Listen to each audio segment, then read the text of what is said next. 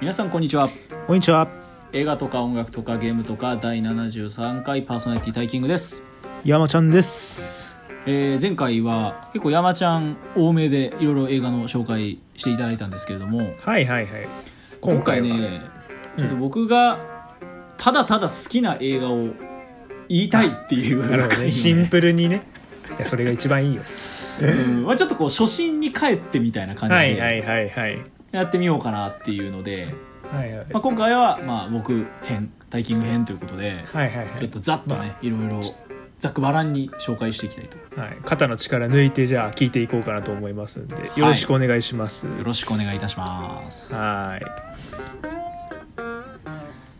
さあそれでは、えー僕のはい。紹介するただただ好きな映画ということなんですがはいはいはい。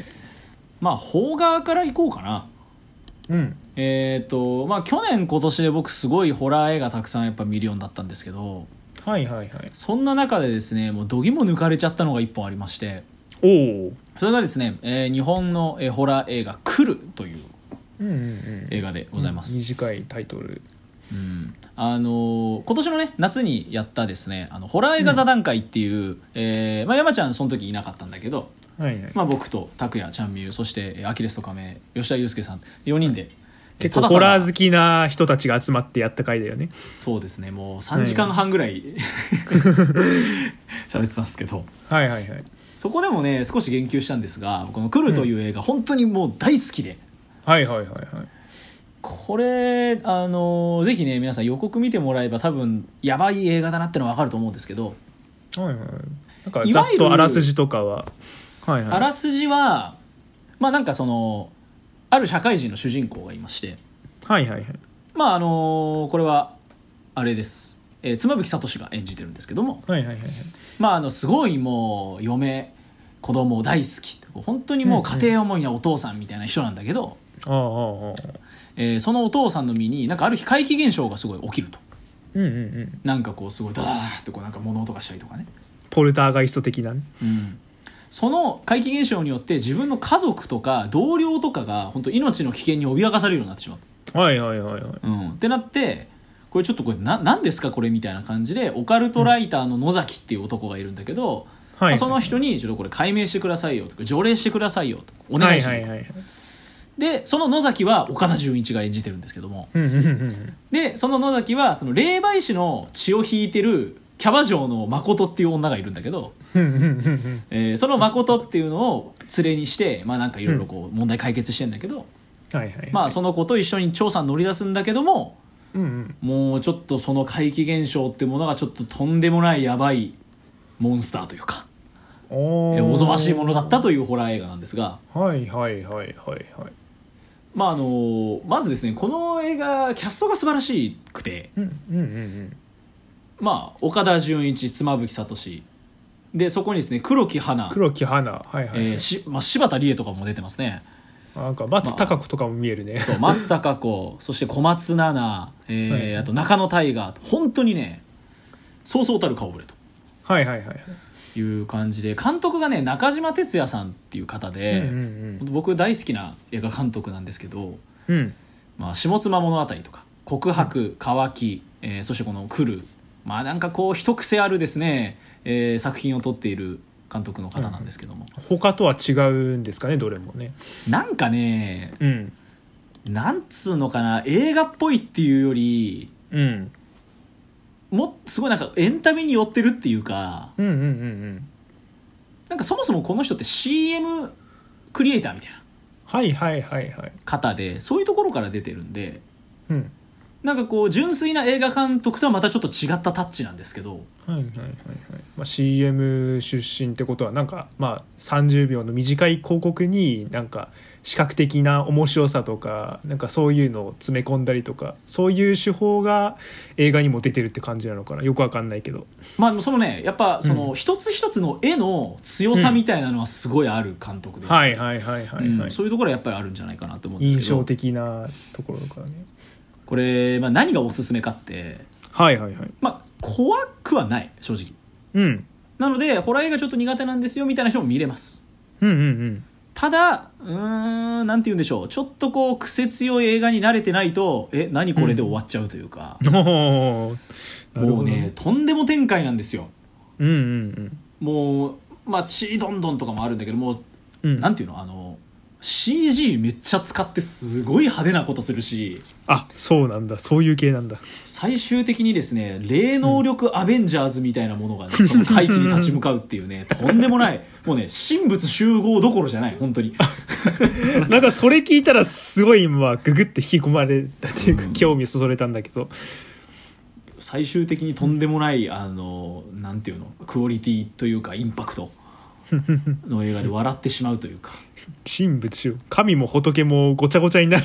うん なってもその回帰に立ち向かうというね。はいはいはいはい。でまあそういうその見た目のインパクトの面白さもありますしはいはいはい。ストーリーもまあ面白いんだけどうん。このね妻夫木聡の演技にぜひ注目してほしくてうんうんうんうん。すごいね愛妻家で子煩悩ですごいいいパパ子育てブログとかをやってて、うん。うんすごいいいパパなんだけどうんうん実際家ではすげえ最悪なお父さんで。あそうなんだ。なんかその家事とかは全部奥さんに投げっぱだし。ああ亭主関白なね。よ古い感じのね、なんかそのうん。子育ても、うん。自分はなんかそのやってる風ですごいこうブログとか書くんだけど実際全部もうもう奥さんにやらせるとか、まあ、自分全然なんはいかやんないみたいな。はいはいはい。本当ねクソ野郎なんですよ。最低ですね。そのねもう最低な演技が最高素晴らしい。本当にくすくずっぷりが凄まじいんですね。っていうところの面白さ。そして、えーまあ、岡田准一のねあの渋くてかっこいい感じもいいんだけどうんうんうん。あの、ね、小松菜奈と松たか子が超かっこよくて。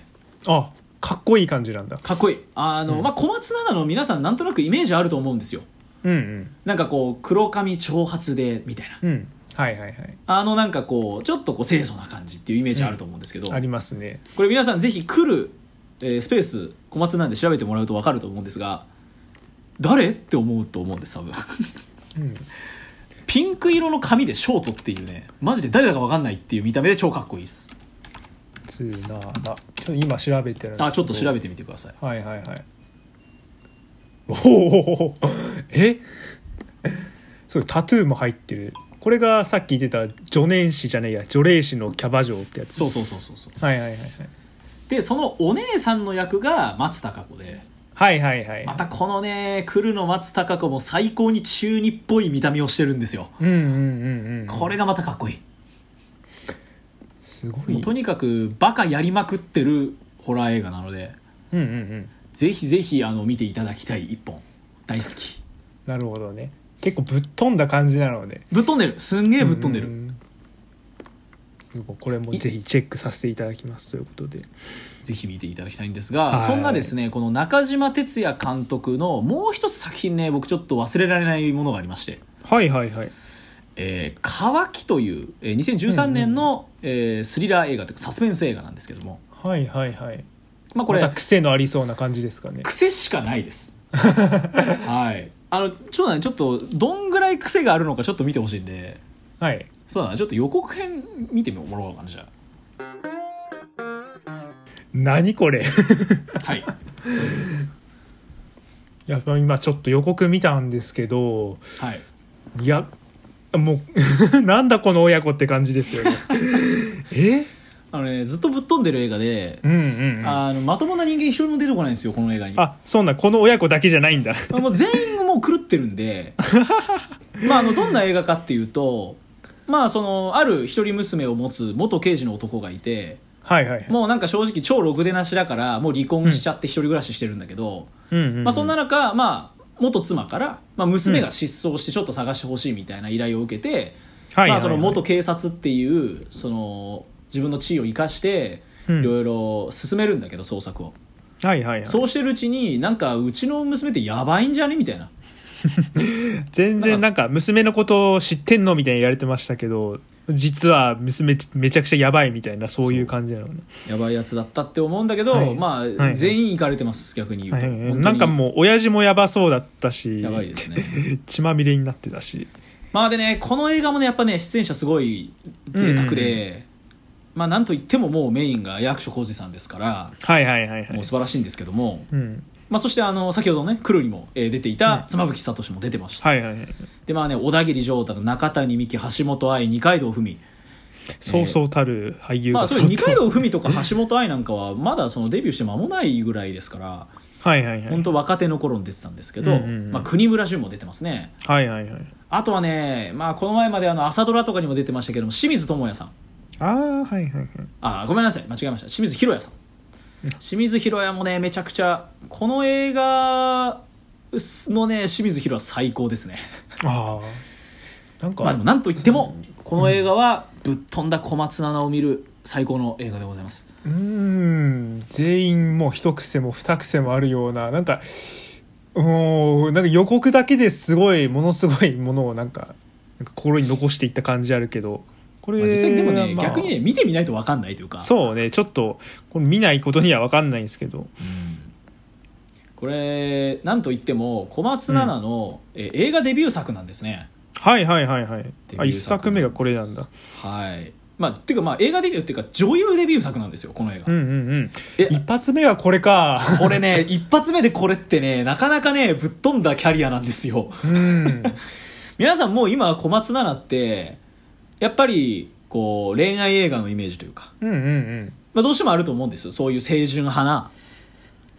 こうちょっとこう闇を持ったそう持ってそうな顔のちょっとこう癖のあるような、うんうんうん。うん、でもそういう清純派なヒロインっていうイメージ皆さんすごくあると思うんですよ。清純派とはちょっとこの予告かけ離れているように見えるんですけどね。かけ離れまくってる作品が実はデビュー作なんだよっていうのを皆さんにぜひ知ってほしいといううん。ですね。そうもう菅田将暉と結婚おめでとうなんて言ってる人全員に乾きを僕は見てほしい。はいはいはいはいはい作品ですね。なんかあの棺桶の死体になんかキスしようとしてませんでした？なんかこのあよよくそういうシーンもありますね。とか普通にあとなんかなん遠行っていうかなんかめちゃくちゃキスシーンあるけどなんかこれマジでどうなってるんだっていう感じの、これぜひねそう、はい。あの見ていただきたい一本でございます、うんうん衝撃的でしたねこの予告だけでもなんかお腹いっぱいな気分になっちゃったんですけど、はい、あの来るはアマプラで見れますし乾きはネトフリでも見れるので。はいはい。はい、ぜひぜひ皆さんご覧ください。まあ,、はい。あの人を選ぶので面白いかどうかはちょっと保証しないですけど、うんうんうん はい、そんな2本だったんですがはいはい。え次はですね「え怒り」というまた2文字なんですけど。はいはい。これも同じ監督？いやこれはね全然監督は違くて。あ違うはい、全然違います、えーこれは、えっと、リ・サンイルさんというですね。はいはいはい。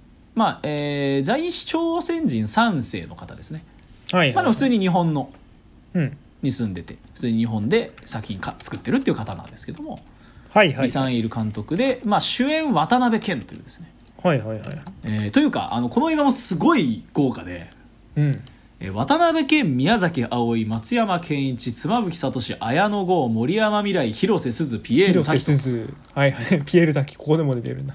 すごい豪華なんですね。うんうんでまあどんな映画かっていうとうんうん。まあ、ある東京の郊外で、まあ、そのなんか若い夫婦の惨殺死体がこう発見されるんだけど、うん。まあ、犯人がまあ見つかんないと。うん。っていうまず根幹のストーリーがあるんですがはいはいはい。東京と、えー千葉とうん。沖縄っていうこの3つの軸があってうん。それぞれで別々の人間ドラマが展開していくんだけどはいはいはい。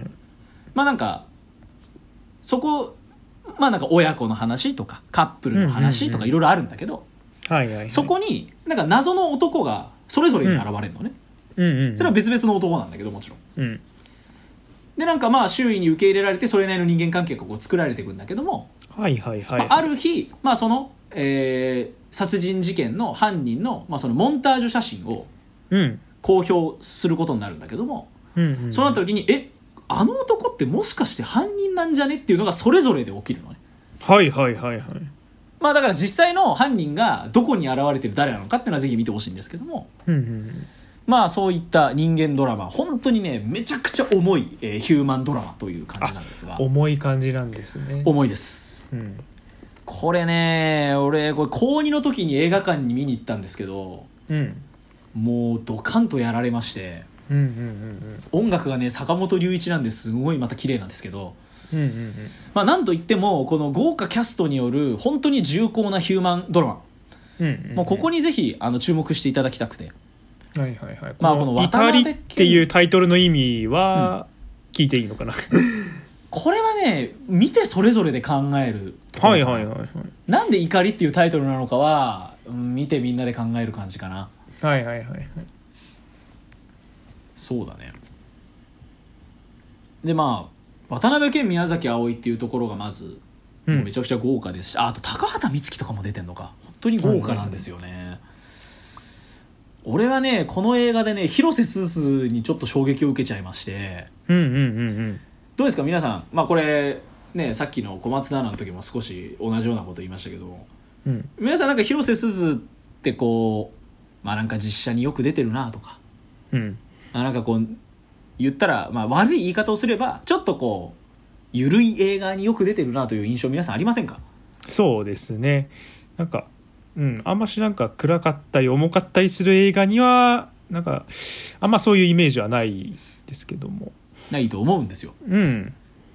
まあ当時ね、えー怒り公開した時だと「海町ダイアリー」とか「ちはやふる」とか「4月は君の嘘とか、うんうんうん。まあ、なんせこう実写によく出てたんでやっぱそういうイメージあったんですよ。うん。それでこの怒りを見たらもうねうわもうこの人完璧な女優さんじゃんともう本当に あもうイメージが覆された感じ、もうね舐めててすいませんでした本当にっていう。もう素晴らしい演技を、えーはい見せてるのでうん。そういった本当にもう役者のパワーを感じれる素晴らしい映画です。はいはいはいはいはい。まあただめちゃくちゃ重いんでうん。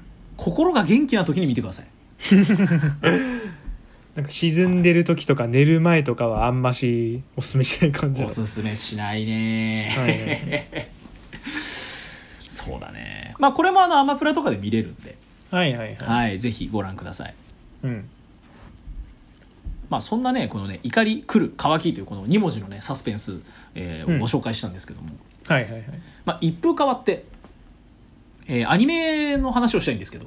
おお今度は軽くなるのかな？じゃあ。なんていうか。明るい感じの,、あのー山ちゃんって細田守監督作品ってどんぐらい見てますか？細田守ってパッとなんだっけ？えーっと。サマーウォーズ。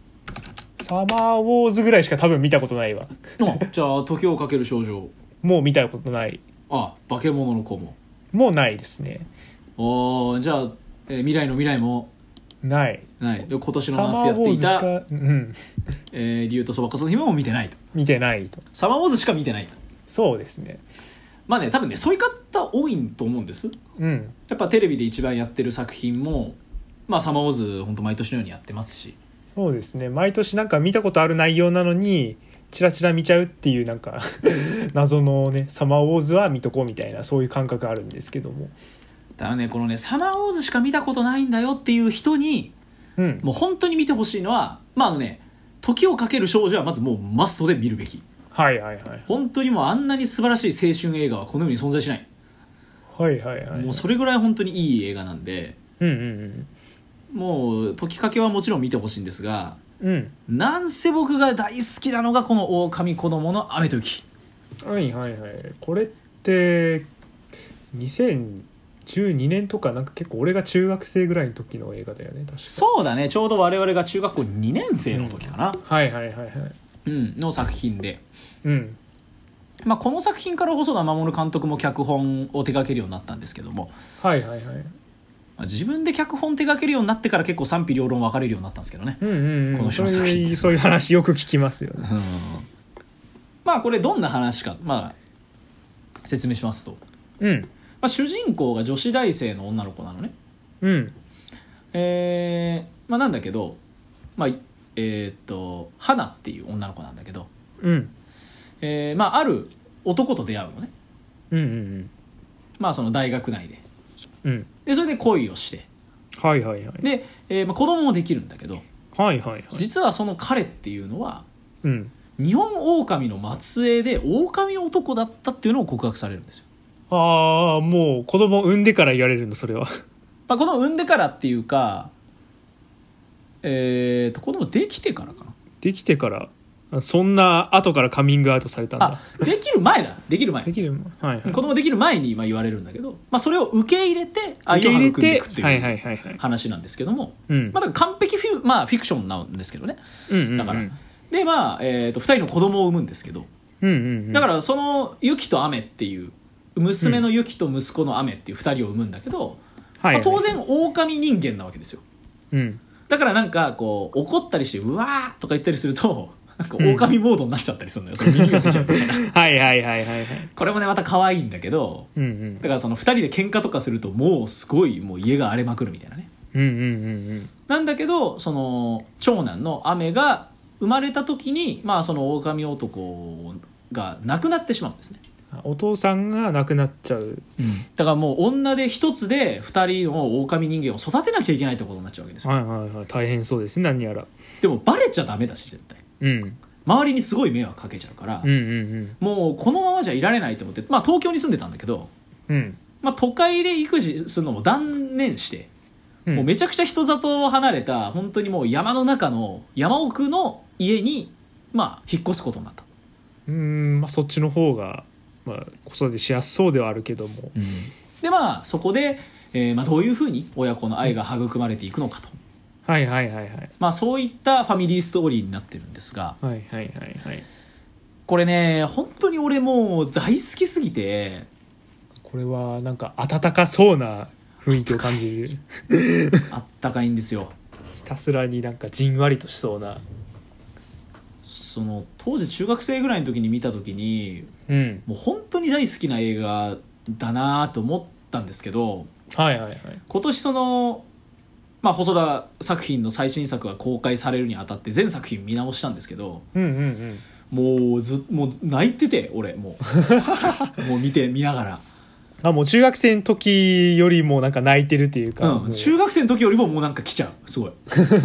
やっぱ明確にいろんなメッセージとかもすごく分かるようになったから、はいはいはいはいはい。すごい泣いちゃって、うんうんまあ、でまずこれどこがいいかってまあいろいろあるんですけど、うんうん。まあ、もう全体的なその愛の素敵さうんうん例えばその最初の冒頭の,、まあその主人公花と狼男が出会って恋をして、うん。でこう子供できてっていう一連のその愛の形がすごく純粋で美しい。うんうんうんうん。確かにいや狼男ってえみたいな。うんうん。とか言うわけですよ。やっぱあの批判コメとかだと、はいはいはい。いやいやいやいや。子供できるみたいなうん。いやあのねフィクションだからいフィクいですよションだからそういうこと。そこはね。いいの。そこじゃねえんだよな。その愛の形が素敵だからいいんですよもう、うんうん。だし、まあ、そういう愛の形が素敵っていうのもあるし、うんうん。まあ、その子育てしていく中で、まあ、どんどん成長していくわけですよ娘息子、うんうんまあ、一方はその狼らしい生き方を選ぶのと人間らしい生き方を選んでいくわけですよ2人が、はいはいはいはいはい。そこでのその違いとかぶつかり合いとかうんうんうん。それに苦悩するあのお母さん。そしてそれを受け入れるお母さん、もうなんかね、はいはい。全ての愛の形が素敵なんですよ。なるほどね。うん、で僕が本当にね大好きなエモーショナルなシーンがありまして。はいはいはい。まあ一つはこれあの予告編とかメインビジュアルにもよく使われているので分かる方もいるかもしれないんですけれども、まあ、うん。3人でうん。みんなでこう雪山をこう駆け下りるシーンみたいなのがあるんだあけど。その予告は見たことある気がする。あれ結構有名な映像ですよね、うんうんうん。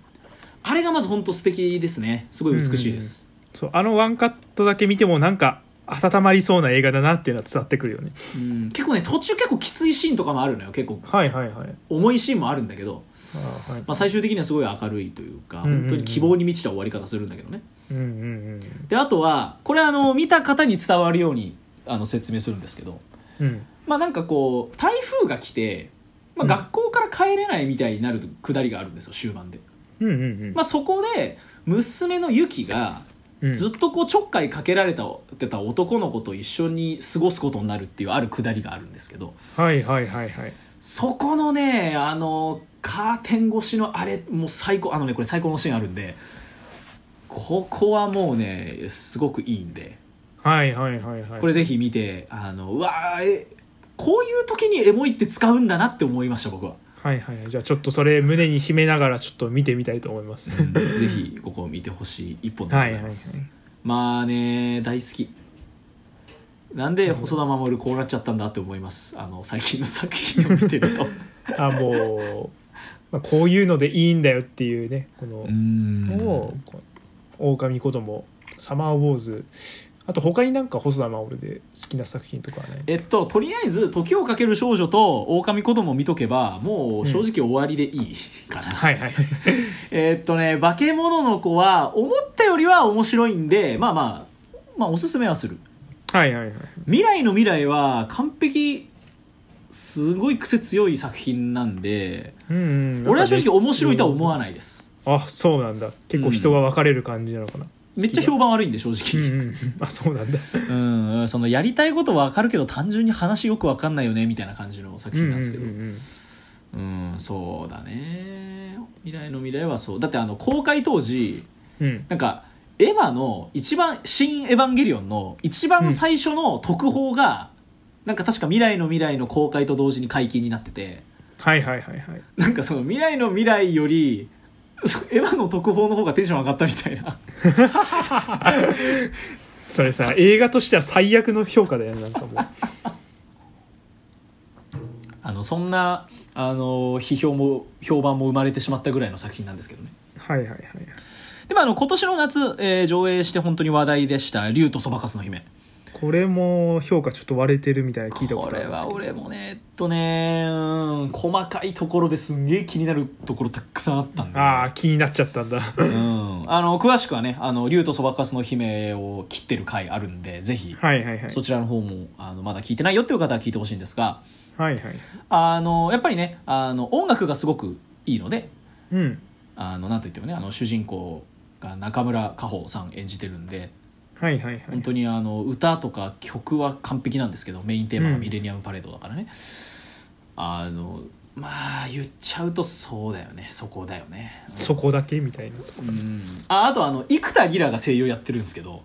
はいはいはい。生田リラの声優が完璧です。おおうん。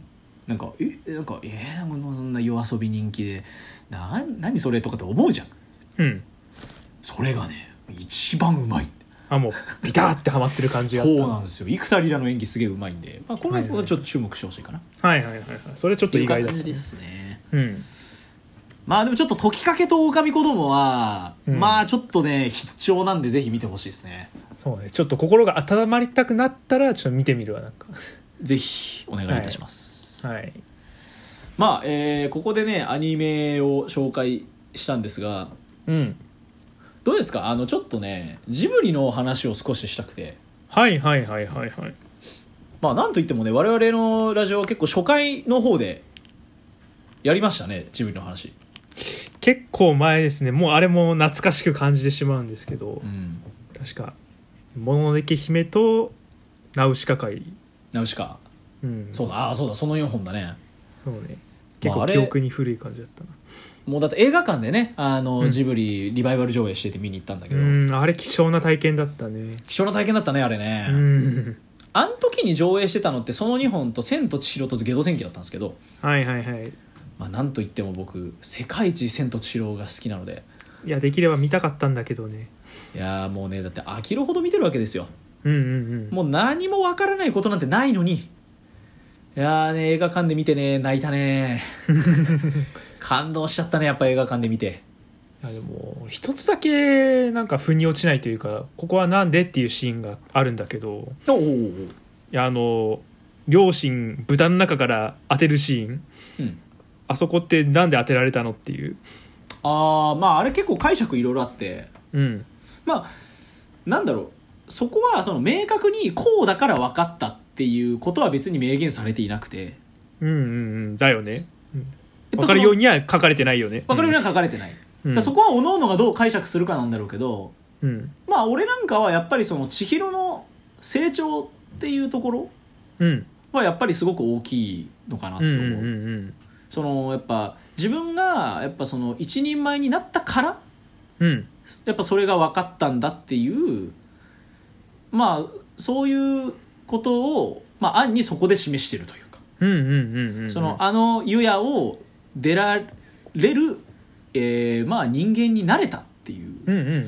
まあ、そういうことを表してるのかなっていうなんとなくの。あなるほどね。以前の千尋じゃ分からなかったけど成長した今なら分かるぞっていうことで成長をなんて言うんだろう。視聴者側になんか見せつけていくっていう意味であの、ね、豚のシーンっていう感じだったのかな。うんうんうんうんかなって俺はなんか思うんだけど、うんどうなんか山ちゃんはさうん。うんジブリ遍歴ってはなんかこれ見てないんだよねとかある？いや俺見てない作品の方が多分多いあ気がするけど。うんあのー金曜ロードショーで何回もやってるやつは多分1回は見てるはずなんだろうけどうんうん。あのー基本的にはなんか全然残ってないっていうかあのー多分、えー、とポニョより後ろの作品多分ほとんど見てないんだよね。えー、あそうなんだ。うん。ポニョは見たけどそれ以降多分ほぼ見てない気がする。ぐらいだからあんましそうね。本当に。なんて言うんだろうな。あと多分見てても多分記憶に残ってないんだろうなっていうのが あのちっちゃい頃ってさ例えば「隣のトトロ」とか何回も見るじゃん子供にも分かる内容だしうん。なんか子供が見ても全然楽しめるっていうのでもう何回も繰り返しもうテープ何回も巻き戻して見てるから結構強烈に残ってるけどうんそうね。そうあの子供が見ても分かんないような内容のジブリ作品ってうん。うん全然なんか頭に残ってないんだなっていうあの。ああなるほどね。そうあの、まあ、まさになんかゲド戦記とかもそうだし結構うん。ゲド戦記って何年前だっけだって。えー、あれね15年前ですですよね。見たはずなんだけど全然覚えてないからそういうことなんだろうなって。だからそうねなんか何かを機にあのジブリ作品全部見るっていうのをなんかぜややりたいし子供の頃一生こすりまくってたジブリ作品を今の年齢になってから見ることで全然違う発見とかあるだろうから、まあ、ぜひね見てみたいなっていうのもあるんだけど俺が見た中で一番好きなのはなんだろうな。やっぱ俺ももののけ姫かもしれない。あ結局やっぱ一番面白いのはもののけ姫なんだよなっていう。ーしかもさその成長してから見ることで「もののけ姫」ってすげえなってわかるじゃん。そうね。子供の時ね分かんないけどなんとなく見てたんだよね。今見るとあえ？なんか違うあの宮崎駿とかのなんかインタビューとかそういうのも一生懸命なんか調べて、あここはこれの暗喩なんだなみたいな、うんうんうん。あこれをなんか表現しているんだなっていうのとかあとはなんか大学でさほらあのなんか枝日人のなんかなんていうの絵巻物の端っこに書かれてるところあの枝日人の描写から歴史を紐解くみたいな授業を俺ら受けたじゃん。あありましたね。はいはい、ん。そういったなんかば文化史の授業みたいな。そうね、うん。そういうのを履修した後に「もののけ姫」見るとあこういう意味なんだっていうのがあったりとか、あと高校の頃にねあの某 F 先生とかからうん。俺ら結構いろいろその国語の授業を使って、うん。宮崎駿っていうのはこういうことを、ね、案に示しているんだよみたいなそういうなんか、なんていうの眼蓄というか知識みたいの前知識みたいな予備知識みたいのがあるとより一層楽しめるっていうのもあってあ「もののけ姫」ってすげえ作品だったんだなっていうのを、まあ、大学生になってから理解できて、うん。っていう意味で僕は一番「もののけ姫」が好きかなっていうところかな。うんうん、なんか俺やっぱ見てない作品もやっぱり俺も結構あってだよね。まあ宮崎かん宮崎作品だけに絞ってもうん「紅の豚」俺見たことないのねあ俺もね序盤冒頭のシーン覚えてんだけどね見たはずなのに全然覚えてないんだよなっていう。なるほどね、まあでも逆に言うとね宮崎駿監督作品は「紅の豚」だけなんだけど逆に言ったら見てないのは,、細かいのはねたくさん見てないのあんのよ。あのアリエッティとか、うん。俺もそえーあとなんだ？うーん。あ思い出ポロポロとかさ。う、うん、俺も見てない。耳をすませばとか見てないのよ正直俺。その辺全部見てない俺もこれねそう言われると、まあ、いいから見ろってよく言われるんですけどうんうんどっかでちゃんと見ないとなと思ってるんですが、うん。うんまあ、あと単純にね「魔女の宅急便」とか「トトロ」とか、うん。もうなんか昔に見たまんまもう見てないやつとかって多いわけですよ「ハウル」とか、猫の恩返し」とか。そうね「まあ、ゲド戦記ポニョ」こうん。の辺も全部そうだな。そう。そのあたりは昔見たはずなんだけど多分今見たら多分絶対全然違う感想っていうか発見とかあるだろうなって感じで、うんあるんだろうな。うん。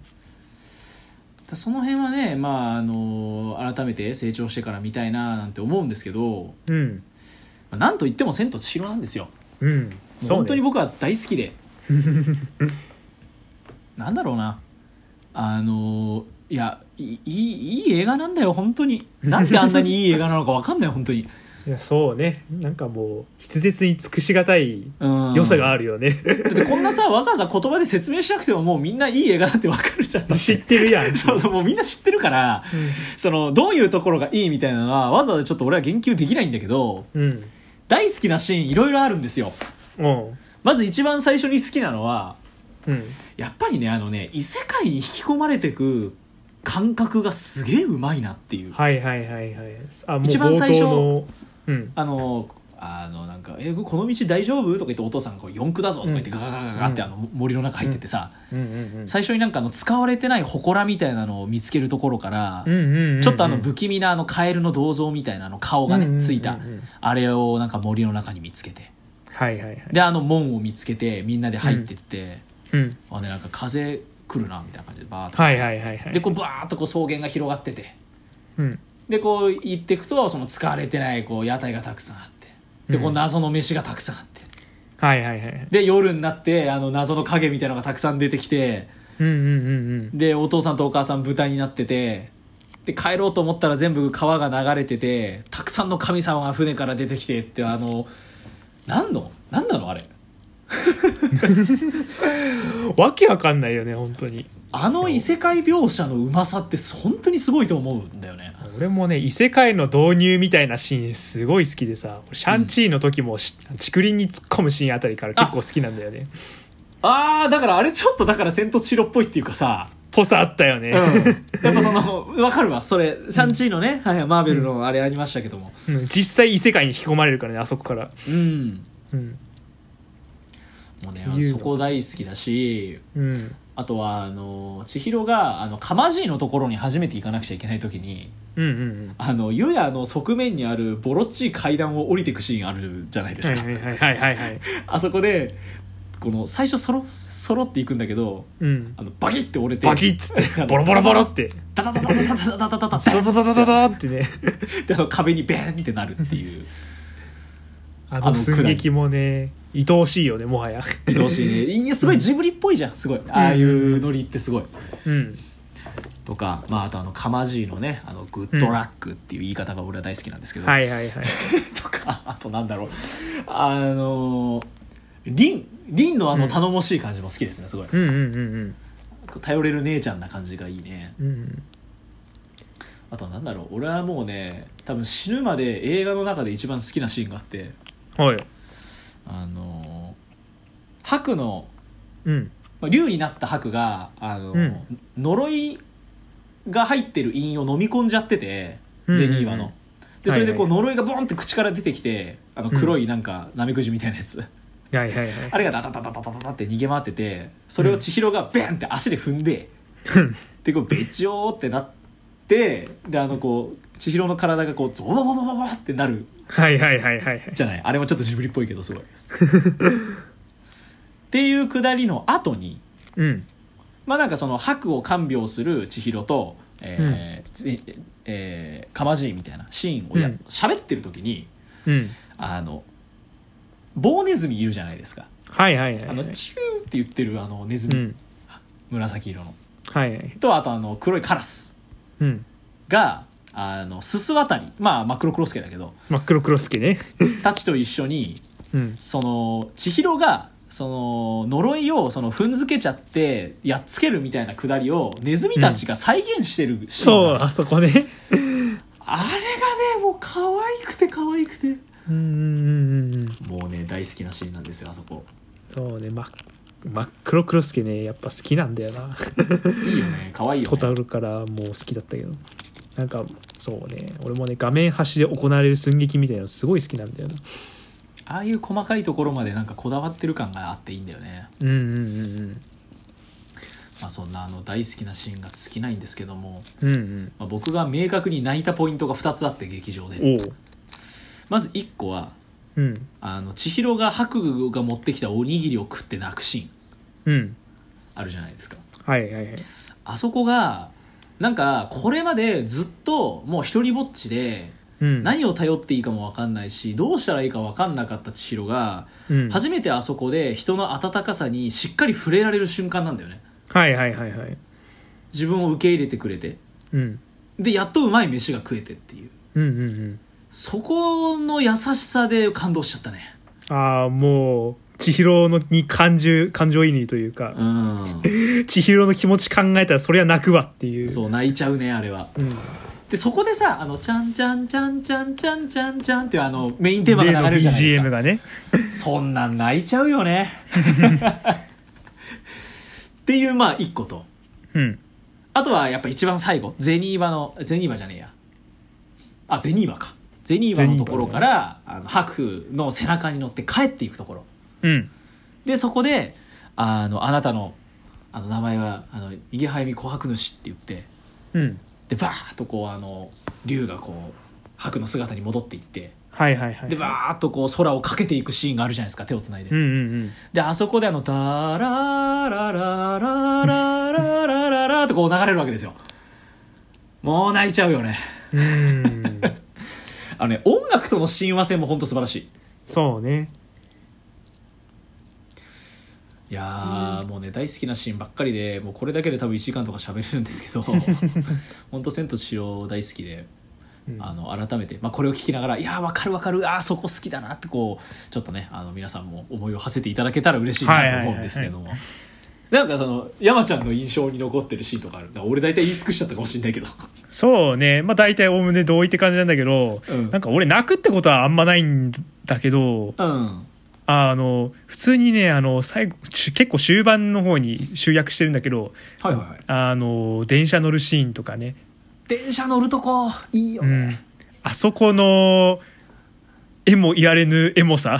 うん。いやあれはねまさにエモさなんですよ。そうね。エモいとしかなんか形容できないよねなんか。あのこう趣深さという地平な情緒？わからん、うん、あの水平線がブワーッと広がっててそうそうそうそうそ千尋が靴を持ってあの歩いていくあの一人ぼっちの姿。ううんうんうんうん。素敵。あのねあそこのし下りは本当にねこう、うんうん、絵も言われぬ感情になるよね。またあのなんか電車の中もさなんかちょっと薄暗くて、うん。なんかあそこもちょっと異世界の入り口って感じがするし、うん。うんうんうんうんいいよねあの電車の中のシーンもそうねあとやっぱ最後はね神隠しから戻ってきて本当に何事もなかったかのように現実世界に帰ってくる時の物悲しさみたいのもねすごい好きなんだよねああなるほど。うん。なんか終わっちゃったけどちょっと寂しいなみたいのもある。はいはいはいはい、はい、戻れてよかったねもそうなんだけどうん。ああなんか結局夢だったのかなみたいななんか赤涼の感と言いますかね。うんうんうんうん。ちょっとしたね物悲しさみたいなのも最後あってこれもまたエモいなっていう。いいよね。エモーショナル詰まってるよね、そうね。エモさで言うとその2個かな。その2点がやっぱ僕の中では結構印象的なシーンであったかな。なんかあのさっきのその電車のシーンで思い出したのがうん。ちょうどその電車乗る前ってあの顔なしがみんな飲み込んで暴走してるじゃん、うん。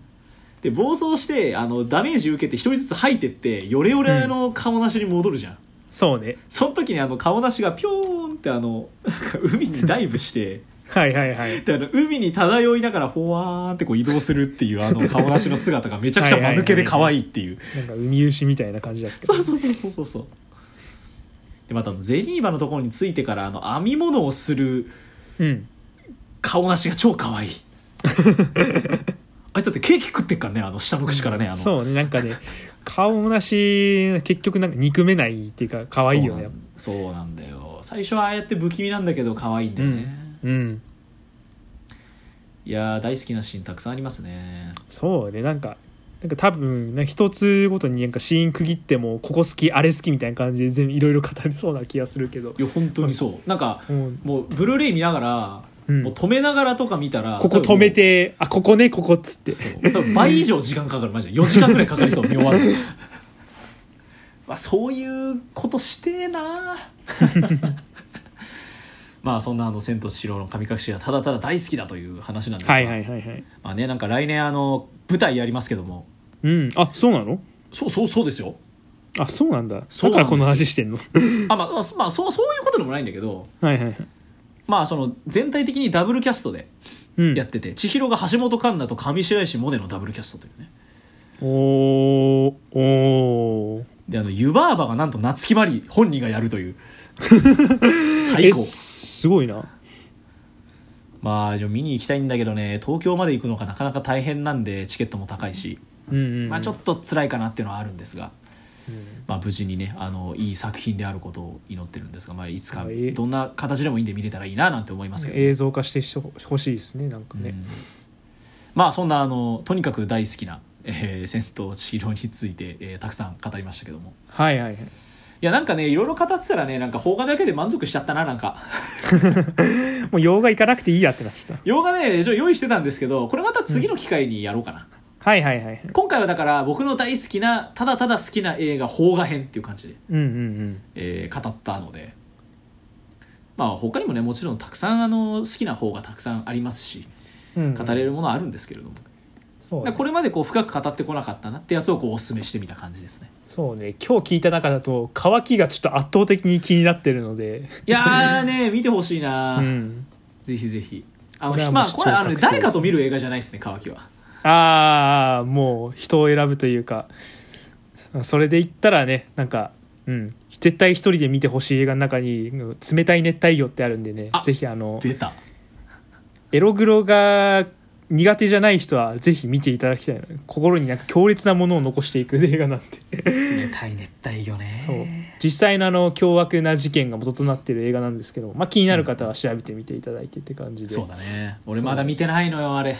そうね。俺あんま邦画とか見ないんだけど、あれは人に勧められていやこれ一人で見た方が良かったなってなっちゃった。あでもねすごい映像体験映像体験っていうのかな。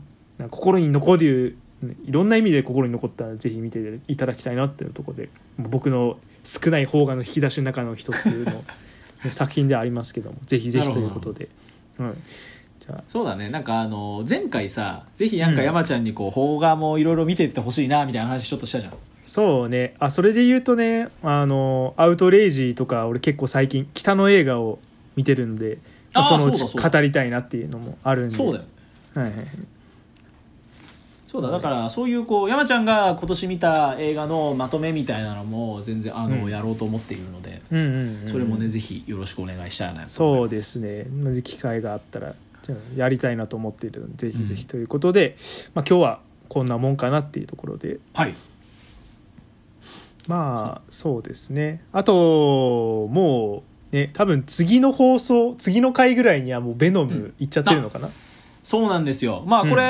とりあえずもう撮ってもうすぐ配信しようかなと思ってるんですが、はいはいはいはい。まあ、なんといっても、えー、12月の3日金曜日、はいはいはい。えーまあ多分、えー公開でいうとあさってかな。うんうんうん、えーあさって金曜日にですね、うん。えーベノム、えーレッド・ゼア・ビー・カーネージ。はい。ついに公開になりますけども。きちゃーって感じですよね。本当に楽しみ。もう楽しみなんで。これもねぜひねすぐ見てすぐね収録できるようにちょっと頑張りたいと思うんで。うん一応まああのまた週明けの、うん。えー来週の月曜日、うん。えーだから6日かな？うん。とか、まあ、6日7日あたりにはあのベノムの感想会も、えー、上げられたらなと思うので皆さんぜひぜひお楽しみにしていただきたいお楽しみいと思います、ただいて。はい、はいはい。でもここからそんな感じで。ね絵柄し行くんではい。ぜひあの12月皆さんよろしくお願いいたします。よろしくお願いしますということで。はいまあそんな感じで本日は、えー締めさせていただきます。ありがとうございます。はい。ありがとうございました。